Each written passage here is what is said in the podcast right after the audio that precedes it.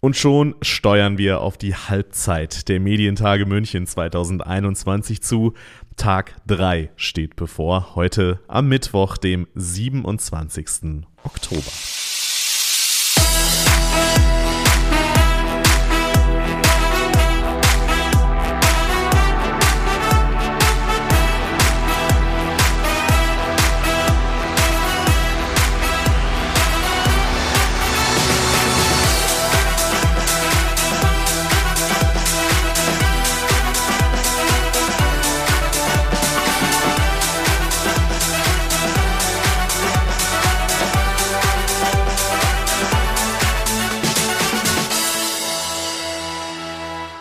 Bevor wir aber darauf schauen, was heute so los ist, gibt es natürlich wieder einen kleinen Rückblick auf gestern. TV und Streaming stand da im Mittelpunkt, unter anderem beim TV-Gipfel. Ein zentrales Thema dabei. Wie sieht bei den Anbietern die Strategie in Sachen ja, Mischung, Linear, On-Demand aus und wie entwickelt sich der Markt generell? Darüber sprechen wir jetzt auch in diesem Podcast. This is Media Now, der Podcast der Medientage München.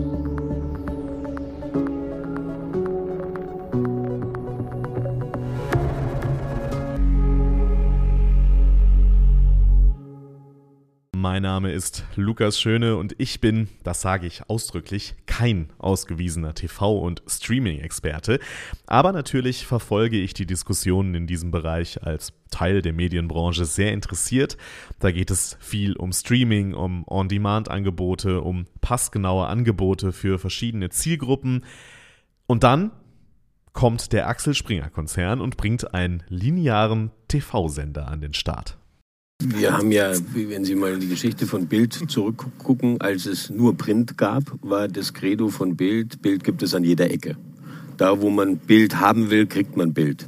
Das steckt auch in der Idee drin, ein bisher von Bild noch nicht äh, sozusagen als Ausspielungsweg äh, erkanntes und bespielten Kanal, nämlich lineares Fernsehen, in die Perspektive zu nehmen.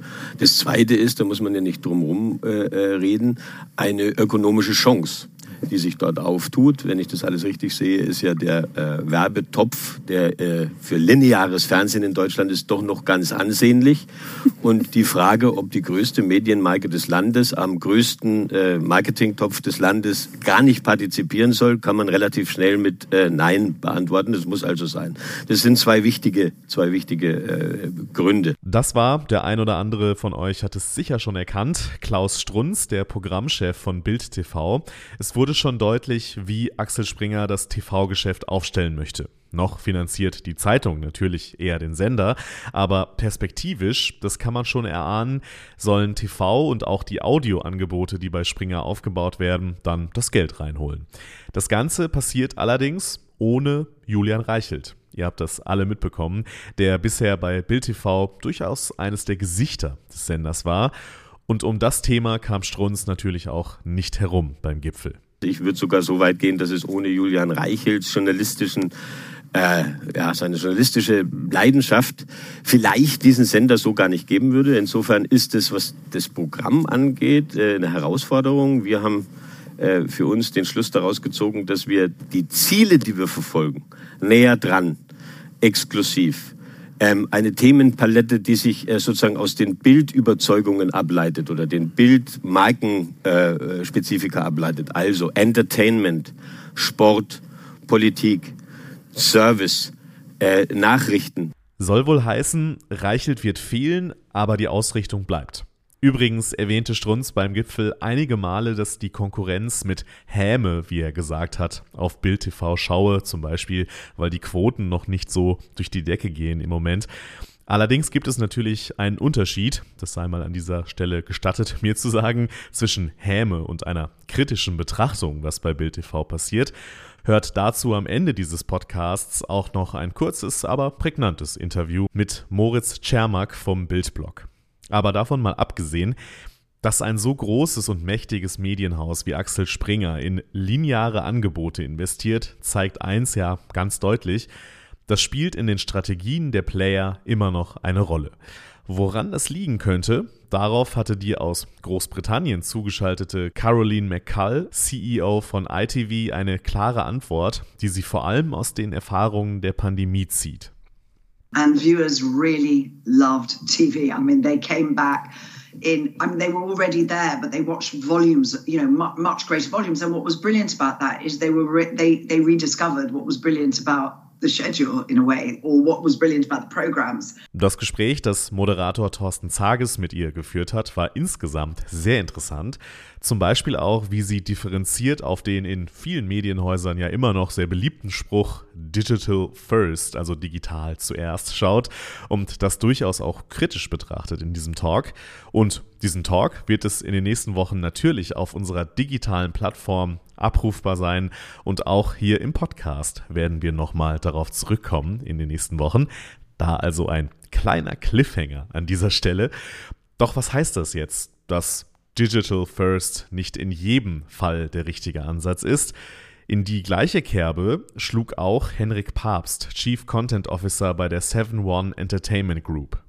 Zeigen wir Dinge zuerst digital, weil wir glauben, dass sie dahin gehören. Also eröffnen wir zum Beispiel für The Voice of Germany Blind Audition sieben Tage vorab ein Fenster auf Join? Ja, machen wir, weil wir merken, dass wir da Nutzer hinter die Bezahlschranke bekommen, Fans, die das vorab sehen wollen und die glücklich darüber sind, das eventuell werbefrei konsumieren zu können. Ja, schadet das dann unserer linearen Ausstrahlung?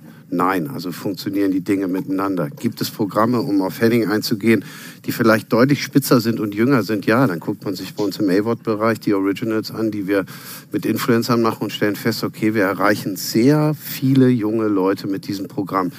Würde ich mich trauen, das um 22.15 Uhr bei ProSieben zu spielen? Vielleicht nicht. Wissentlich, dass wir da einfach nicht die Zielgruppe treffen.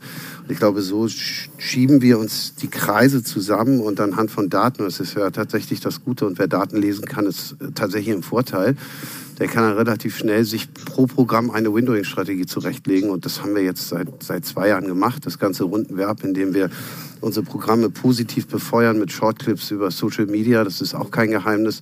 Und so haben wir eigentlich ein ganz gutes Ökosystem geschaffen. Also eher ein Ökosystem als nur digital zuerst zu denken. Und das Lineare wird dabei mitgedacht. Das geht übrigens auch der Walt Disney Company so.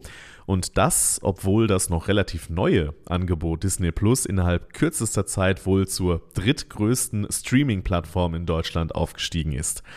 Oinkum Park ist General Manager Media bei der Walt Disney Company und ordnet das Ganze so ein. Warum sollte man, wenn man den Luxus von verschiedenen Plattformen hat, und da stimme ich auch allen hier zu, es geht nicht drum, und ich meine, ich glaube, wir haben vor zehn Jahren bei den Medientagen schon drüber geredet, äh, Content, was muss plattformagnostisch sein, jeder kriegt es dann, wann er es möchte.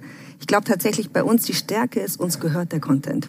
Und das macht natürlich einen großen Unterschied, wenn man als Content-Haus hingeht und sagt, okay, ich kann dem Kunden wirklich das anbieten, dort, wo er es möchte.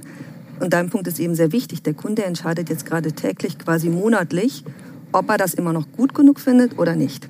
Das heißt, am Schluss ist es tatsächlich eine Entscheidung des Kunden. Und es gibt ganz, genau wie Elkes gesagt hat, verschiedene Verfassungen. Heute bin ich vielleicht zu faul auszuwählen. Ich weiß nicht, es gibt ja Leute, die haben ja auch diese Erfahrung gemacht, vor allem wenn man mit seinem Partner zusammen gucken muss. Bis man sich dann, ich nenne das immer Kompromissprogramm, dann geeinigt hat, dann ähm, guckt man halt das mit oder so und beide sind so halbglücklich. Ähm, oder man sitzt halt einfach da, möchte eben nicht auswählen, möchte sich linear anschauen. Und wir, für uns ist es total wichtig, als Disney zu sagen, wir sehen eigentlich den Kunden wirklich als Zentrum unserer Entscheidung. Und das ist, glaube ich, der große Shift, den wir gegangen sind. Also eher ein Ökosystem als nur digital zuerst zu denken. Bei der Frage linear, on demand, wie ist da die Strategie? Da hatte auch Elke Waldhelm eine interessante Sicht. Sie ist Executive Vice President Content bei Sky Deutschland, wo vor kurzem vier neue Marken, teilweise auch linear, an den Start gegangen sind. Wir haben unter der Marke Sky Genreangebote gelauncht. Ja, Sky Comedy und Sky Crime zum 1. April und jetzt im September Sky Nature und Sky Documentary. Mhm. Ähm, und da sind die Inhalte gleichermaßen linear auf Sendern rund um die Uhr, wie man es eben kennt, verfügbar, aber genauso in Branded Areas on Demand und zwar über all unsere Dienste, egal über Sky Ticket, über Sky Go, über Sky Q oder ab nächsten Jahr auf Sky Glass ähm, abrufbar. Und das ist die Strategie, dass wir dieses Kundenbedürfnis nach mehr qualitativ hochwertigen Inhalten bedienen wollen. Aber unsere Strategie ist nicht neu die bleibt dabei, wir möchten dem Kunden die Wahl lassen, ob er unsere Inhalte linear, on demand, zu Hause oder von unterwegs schauen will. Und damit fahren wir sehr gut, weil wir eben sehen, es gibt beide Bedürfnisse gleichermaßen, zwar unterschiedlich ausgeprägt in unterschiedlichen Kundengruppen und manchmal aber auch ein bisschen tagesformabhängig, je nachdem, wo, wo man ist äh, und was man gerne konsumieren möchte. Und das ist ganz klar unsere Strategie, unseren Kunden die Wahl zu lassen, wie sie Inhalte konsumieren möchten. Der Kunde ist König, will man fast sagen. Aber Spaß beiseite. Diese Kunden- oder Nutzerzentrierung, die ist natürlich auch folgerichtig in einer digitalen Welt. Und zu den Dingen, die Menschen gerne konsumieren, wie es Waldhelm gerade gesagt hat, gehören verstärkt auch Information und Nachrichten. Das beobachtet auch Dr. Henning Tevis, der Geschäftsführer von RTL Television und TV Now. Also wir sind der Meinung, dass die Menschen, das hatte ich ja eingangs schon erwähnt, sicherlich auch beschleunigt durch Corona ein höheres Bedürfnis haben nach Einordnung. Deswegen interessieren wir uns zuallererst mal für die Bedürfnisse unserer Zuschauerinnen und Zuschauer und schauen viel, viel weniger auf den Wettbewerb. Und ja, es ist richtig, wir haben zum Teil sehr radikal mit Gewohnheiten gebrochen, programmlichen Gewohnheiten gebrochen und zum Beispiel mit der Einführung von RTL Direkt ähm, eine äh, neue Programmfarbe in diesen äh, Slot um 22.15 Uhr gebracht. Und äh, wir hatten schwierigere Zeiten. Aktuell haben wir gerade eine deutlich bessere Zeit, weil die Sendung sich äh, stark entwickelt hat äh, und auf ein etwas besseres Programmumfeld äh, passt bei uns. Und wir sind mit der Entwicklung der Sendung äh, total zufrieden. Wir sind wahnsinnig happy und haben ja an vielen, vielen Tagen über die letzten drei Wochen auch wirklich richtig gute Marktanteile da schon erreichen können. Äh, was das alles bedeutet, ist, dass die Bedürfnisse der Menschen sich einfach verändern und wir glauben, dass wir um die Uhrzeit zum Abbinden des Tages äh, einfach eine, richtig gute Note nochmal setzen können für unsere Zuschauer, Zuschauerinnen, die bei uns bleiben und die mit uns dann auf die Art und Weise den Abend beenden können. Jemand, in dessen DNA es liegt, zu informieren und Nachrichten zu machen, war auch beim TV-Gipfel dabei. Oliver Köhr ist stellvertretender Programmdirektor der ARD. Aber auch da heißt es sich natürlich neu aufzustellen in dieser Gemengelage mit Linear und On-Demand würde das überhaupt gar nicht in äh, zwei unterschiedliche Prioritätsstufen einordnen. Wir haben auch äh, beide Ausspielwege lieb und äh, sehr lieb, müssen bloß sozusagen, was die finanzielle Ausstattung angeht, natürlich so ein bisschen nachsteuern, denn wenn Liebhaben, was das Finanzielle angeht, ähm, inkludiert, dann muss man einfach sagen, dass das lineare Fernsehen deutlich besser ausgestattet ist als die Mediathek und der digitale Umbau, das ist klar auch der Fokus bei der Programmstrategie zu sagen, sagen, wir müssen, äh, weil es nicht mehr Geld gibt, äh, in, äh, einfach umsteuern und umschichten, damit wir ein Programm für alle oder ein Programmangebot zumindest für alle machen können. Das ist unser Auftrag, das ist ja der Unterschied. Insofern müssen wir auch zur Kenntnis nehmen, wenn wir nicht mehr alle erreichen ähm, über das lineare Fernsehen, dass wir ähm, diejenigen, die sich gar nicht mehr vorstellen können, linear Fernsehen zu gucken, anderswo zu erreichen. Und da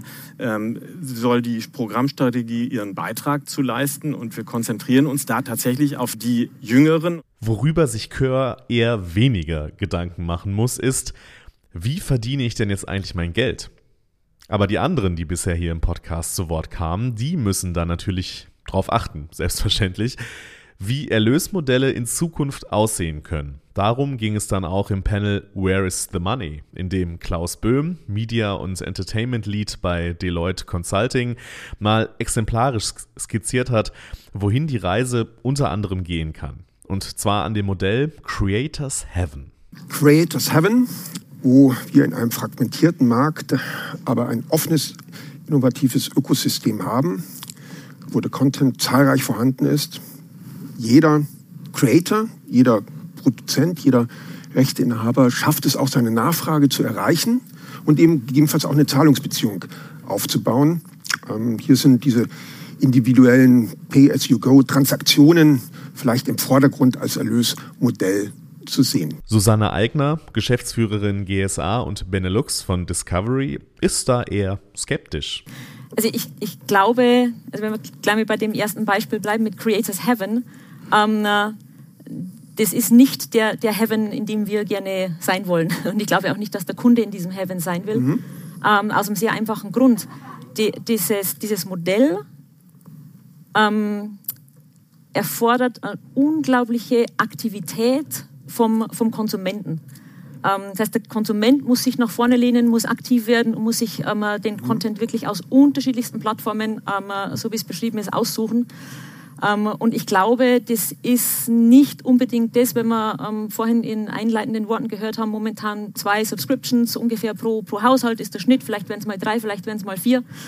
Ähm, das klingt dann auch, als ob es wesentlich, wesentlich mehr sind und sehr, sehr, sehr kleinteilig. Mhm. Ähm, und ich glaube, das wird für ein, aus Konsumentensicht wird das sehr schnell unübersichtlich und, ähm, ähm und kaum mehr kontrollierbar. Was es für uns dann auch als äh, Content-Anbieter nicht mehr so sehr attraktiv macht, weil wir schon ganz gerne unsere, also Partnering ist für uns extrem wichtig, mhm. für uns als, als Discovery. Ähm, aber ähm, äh, und da kommen dann auch unsere, ähm, unsere Kunden her. Aber wir wollen praktisch dem Kunden unseren Content auf eine unkomplizierte Art und Weise zur Verfügung stellen ähm, äh, und aber auch einen gewissen Service ähm, äh, dahinter ähm, bieten. Also so eine Mischung aus Lean Back und, ähm, äh, und Lean Forward. Dieses Modell finde ich ist zu viel Lean Forward und mhm. wahrscheinlich in der Realität schwer, schwer umsetzbar. Vielmehr gehe es darum, die Kunden an die Marke zu binden, Loyalität zu schaffen, hat sie gesagt. Und gerade wenn man bedenkt, wie sehr auch die großen Player in den Markt drängen, dann weiß man, wie wichtig das für klassische Medienanbieter ist. Auch darum, also um die zunehmende Macht der Big Player im Werbemarkt, ging es gestern bei den Medientagen. Handelsblatt-Journalistin Katrin Bialek ordnete das ganze Thema einmal ein.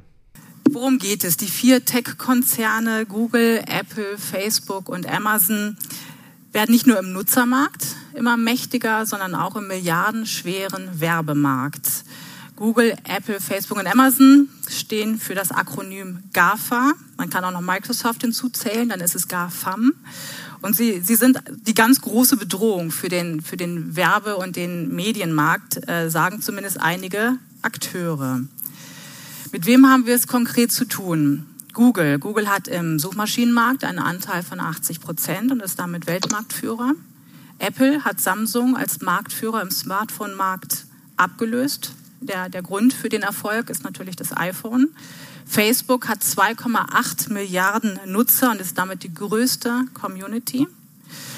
Und heute wurden die Quartalszahlen veröffentlicht von Facebook. Da hat Mark Zuckerberg auf eine weitere Zahl hingewiesen. 3,6 Milliarden. So viele Nutzer äh, hat der Konzern Facebook, wenn man alle Dienste zusammenzählt, also auch WhatsApp und Instagram und was noch alles zu dem ganzen Ökosystem hinzugehört. Also 3,8 Milliarden. Amazon ist globaler Marktführer im Onlinehandel und baut natürlich auch noch weitere Geschäftsmodelle auf. Äh, AWS, das Cloud-Geschäft, aber natürlich auch das Werbegeschäft. Allein im letzten Jahr stiegen die Werbeeinnahmen bei Amazon um 35 Prozent. Zusammengefasst bedeutet das, Google, Facebook und Amazon vereinen zumindest in Amerika 50 Prozent des Werbemarktes oder 84 Prozent des Online-Werbemarktes. Spitzenreiter dabei ist Google, dessen Werbeeinnahmen im vergangenen Jahr bei 145 Milliarden Dollar lag. Das Wachstum der Werbemärkte, so viel ist sicher, wandert zu den Plattformen. Und die Plattformen bauen Ökosysteme rund um ihre Leistungsdaten auf. Google macht das mit der Privacy Sandbox, Apple mit dem Betriebssystem iOS 14. Da müssen bei all diesen Entwicklungen, zum Beispiel das Kartellamt, das auch zu Gast war bei den Medientagen gestern, und auch Verbände aus der Medienbranche ganz klar ein Auge drauf haben, was da passiert. Zum Beispiel auch die OMG, Verband der Mediaagenturen, mit ihrem Geschäftsführer Klaus-Peter Schulz. Man muss sich auch hier ganz klar ansehen, wer hat denn eigentlich den wirtschaftlichen Nutzen von dem, was da kommen soll. Und ich glaube, das haben die Behörden äh, in England ganz klar erkannt, die CMA, das ist aber auch von den State Attorneys äh, in den USA gesehen worden, die Google ganz klar wettbewerbsdiskriminierendes Verhalten vorwerfen. Wenn First-Party-Daten und alle weiteren Daten, mein, Google hat ja Zugang zu 95 Prozent äh, aller Endgeräte über, über das Search-Geschäft. So, wenn diese Daten nun bei Google monopolisiert werden und alle weiteren Werbung treiben, werbetreibenden Unternehmen auf der gesamten Wertschöpfungskette wie auch die weiteren Publisher und Anbieter diese Daten nicht zur Verfügung haben, weil vielleicht auch wie bei Apple dann hier ein, ein zweistufiges Opt-in-Verfahren äh, angewandt wird, was aber letztlich von Apple hier kontrolliert wird und wo dann die einzelnen App-Anbieter ja überhaupt nicht mehr den, den Zugang haben, den, den Apple hat, dann findet eben hier eine Wettbewerbsdiskriminierung statt, die eine ganz klare wirtschaftliche Auswirkung hat. Wir haben heute schon gesehen, dass die, die Businessmodelle der App-Anbieter und vieler, die über, über Apple äh, Geschäfte machen, stark rückläufig sind, äh, und zwar seit Einführung von Apple iOS 14.5 bereits in einer Größenordnung von 30 Prozent und mehr. Dr. Christina Oelke vom Bereich Recht und Regulierung beim VNet macht deutlich, was die konkreten Auswirkungen wären. Wir sind abhängig von äh, diesen großen Plattformen. Und ich meine, wir sehen ja die Entwicklung bei ATT beispielsweise. Ich glaube, in den letzten sechs Monaten ist, sind die Werbe, sind die Einnahmen äh, bei ATT auf 8, von 17 auf 8, um die 58 Prozent äh, gestiegen. Es muss irre sein. Und die, äh, du sagtest, äh, nanntest die CMA, also auch die australische Kartellbehörde, hat einen unglaublich umfassenden Bericht rausgebracht, wo sozusagen nochmal die, auf die Marktbeherrschung von Google im AdTech-Bereich hingewiesen wird und auf die Auswirkungen. Und ja, wie sieht das aus? Wir sind abhängig von denen und müssen dann sozusagen, äh, weiß ich nicht, äh, teure Lizenzvereinbarungen wahrscheinlich treffen. Jedenfalls, das kann es irgendwie nicht sein. Ähm, äh, denn was Google ja, ich meine, das ist ein Gesund-Bund-Verfahren, äh, das hier mhm. vom Landgericht München ja auch entschieden wurde, auch nochmal deutlich rausgekommen ist. Ähm, was Google ja auch macht, ist äh, zunehmend zum Content-Provider zu werden. Ja? Und äh, sozusagen, das ist äh, eine Entwicklung, der wir uns klar entgegenstehen müssen. Sonst äh, haben wir in fünf Jahren massive wirtschaftliche Herausforderungen zu bestehen. Und das gilt dann für die Branche insgesamt, also nicht nur für TV und Video.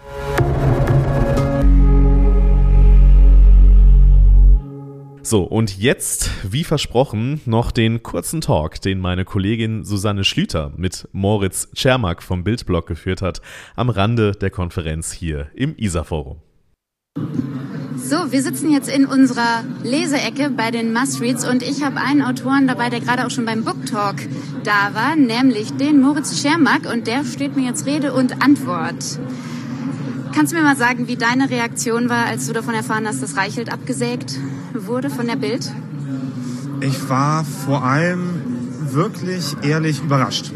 Also aus unserer Sicht beim Bildblog gibt es reichlich gute Argumente zu sagen, nee, das reicht jetzt auch publizistischer Natur. Also es müsste jetzt gar nicht über so ein Compliance-Verfahren oder so laufen, sondern dass wir sagen, also da wurde so oft daneben gelangt, reingefallen auf die Titanic, äh, WhatsApp-Nachrichten eines Elfjährigen veröffentlicht, dessen fünf Geschwister umgebracht wurden, private Nachrichten. Und in der Summe würde man eigentlich bei so einem normalen, bei einer normalen Redaktion sagen, okay, jetzt, das war's dann halt irgendwann, nie passiert. Und dann gerade in Kombination damit, dass es bei diesem Compliance-Verfahren im Frühjahr äh, keine sichtbaren Konsequenzen für Jürgen Reichelt gab. Ein paar Tage Beurlaubung, angeblich auf eigenen Wunsch und er war wieder da und konnte in die Vollen gehen, redaktionell mit der Arbeit da dachte ich, okay, jetzt gibt es wieder Berichte, das ist auch wichtig, dass die kommen. Da fehlen noch viele Puzzleteile in dieser ganzen Geschichte. Es wurde immer von Springer nur genannt, da sind Fehler passiert, ominös und niemand weiß, was das ist. Und jetzt weiß man es. Aber ich habe wirklich nicht damit gerechnet, dass es zu Ende geht mit ihm als, als Bildchef. Dass es dann passiert ist, finde ich folgerichtig und gut. Aber es war wirklich hauptsächlich Überraschung meinerseits. Glaubst du, dass sich die Bildzeitung verändern wird jetzt ohne Reichelt? Wird sie sich je verändern in irgendeine Richtung? In den Spitzen bestimmt, das glaube ich schon. Da fehlt der an verschiedenen Stellen, also auch wenn man jetzt aufs neue Projekt Bild TV schaut, das ist so eine ganz zentrale Figur, die häufig im Bild TV-Studio steht und dann wirklich auf oberstem Populismus-Level irgendwie gegen die Regierung wettert oder gegen alle möglichen Leute wettert, alle, die versagen aus seiner Sicht und so weiter. Da entsteht wirklich, glaube ich, eine Lücke. Das muss man erstmal füllen können, so als Redaktion. Das ist nicht ohne. Ich glaube aber grundsätzlich wird sich das jetzt nicht, nicht irgendwie ähm, groß verändern. Also am Sonntag jetzt, ohne Reichel schon, war in der Bild am Sonntag eine Geschichte über einen Kindermörder, ähm, den ein Reporter von Bild, also für Bild am Sonntag dann im Knast besucht hat. Und es geht die ganze Zeit in der Geschichte nur darum, der will hier eigentlich nur rumjammern und sich als Opfer darstellen. Und alles, was Bild macht, ist ihm die Bühne zu geben, um rumzujammern und sich als Opfer darzustellen. Dann wird auch noch auf einem Foto nicht nur das Opfer gezeigt im Sinne von äh, einem normalen Porträtfoto, sondern es gibt ein Foto, das wird gezeigt, unverpixelt, äh, wo das Opfer blutverschmiert zu sehen ist. Das wurde nachträglich jetzt gepixelt. Das alles offenbar ohne Julian Reichelt jetzt inzwischen passiert. Da sehe ich jetzt keine große Änderung. Wie lange willst du noch täglich die Bildzeitung lesen? Das ist eine sehr gute Frage, die ich mir häufig stelle. Es gibt bei uns beim Bildblog eigentlich so eine Regel, ungeschriebenes Gesetz, dass Leute nach fünf, sechs Jahren die Schnauze voll haben, sondern reicht es irgendwann. Man hat mal seinen Dienst getan, man hat gezeigt, okay, ich bin gewillt, mich damit intensiv auseinanderzusetzen. Und es ist tatsächlich so, dass viele Leute so nach fünf Jahren ungefähr sagen, okay, das war's jetzt. Da bin ich jetzt angelangt. Ich muss mal gucken, wie es weitergeht. Momentan bin ich noch motiviert und momentan, ich glaube, das ist das Wichtige bei dieser Arbeit, kann ich mich darüber auch noch aufregen, was da so passiert. Wenn das, wenn ich merke, das ist nicht mehr, dass ich das völlig gleichgültig raufschaue und sage, ja, haben sie halt wieder das Foto gezeigt, das ist mir wurscht. Ich glaube, dann ist es spätestens Zeit zu sagen, okay, das war's jetzt. Wir hoffen, dass du uns noch lange beim Bildblog erhalten bleibst. Danke dir für deine Zeit und deine Ich danke Antworten. auch. Gestern waren also TV und Streaming an der Reihe. Heute kümmern wir uns dann um Audio. Welche Relevanz kann Radio in einer krisengebeutelten Gesellschaft haben? Wie sieht es bei Audio mit der Vermarktung aus? Wo stehen wir bei der Technologie? Und natürlich werden auch Podcasts eine große Rolle spielen heute. Michael Krause ist dabei, der General Manager von Spotify in Europa, Nina Gerhardt, Geschäftsführerin von RTL Radio, Valerie Weber, Programmdirektorin beim, WD, beim WDR und, und, und. Besonders freue ich mich persönlich ja übrigens auf den Talk mit Sally Lisa Starken und den Comiczeichner Ralf Rute. Ihr kennt sicherlich alle seine sehr tollen Bilder, die über Politik in Podcast sprechen werden und äh, ihr Angebot allgemein gebildet da in diesem Kontext vorstellen. Also, heute gibt es viel auf die Ohren, aber auch über Social Media wird eingehender gesprochen. Da gerne auch mal ins Programm schauen, was euch interessiert. Es ist wieder einiges los heute hier im ISA-Forum und auf unserer digitalen Plattform. Deswegen mache ich jetzt auch los, weil ich kümmere mich so ein bisschen um die Speakerinnen und Speaker der Audioschiene. Und dann hören wir uns morgen früh hier im Podcast wieder. Bis dahin, macht's gut. This is Media Now, der Podcast der Medientage München.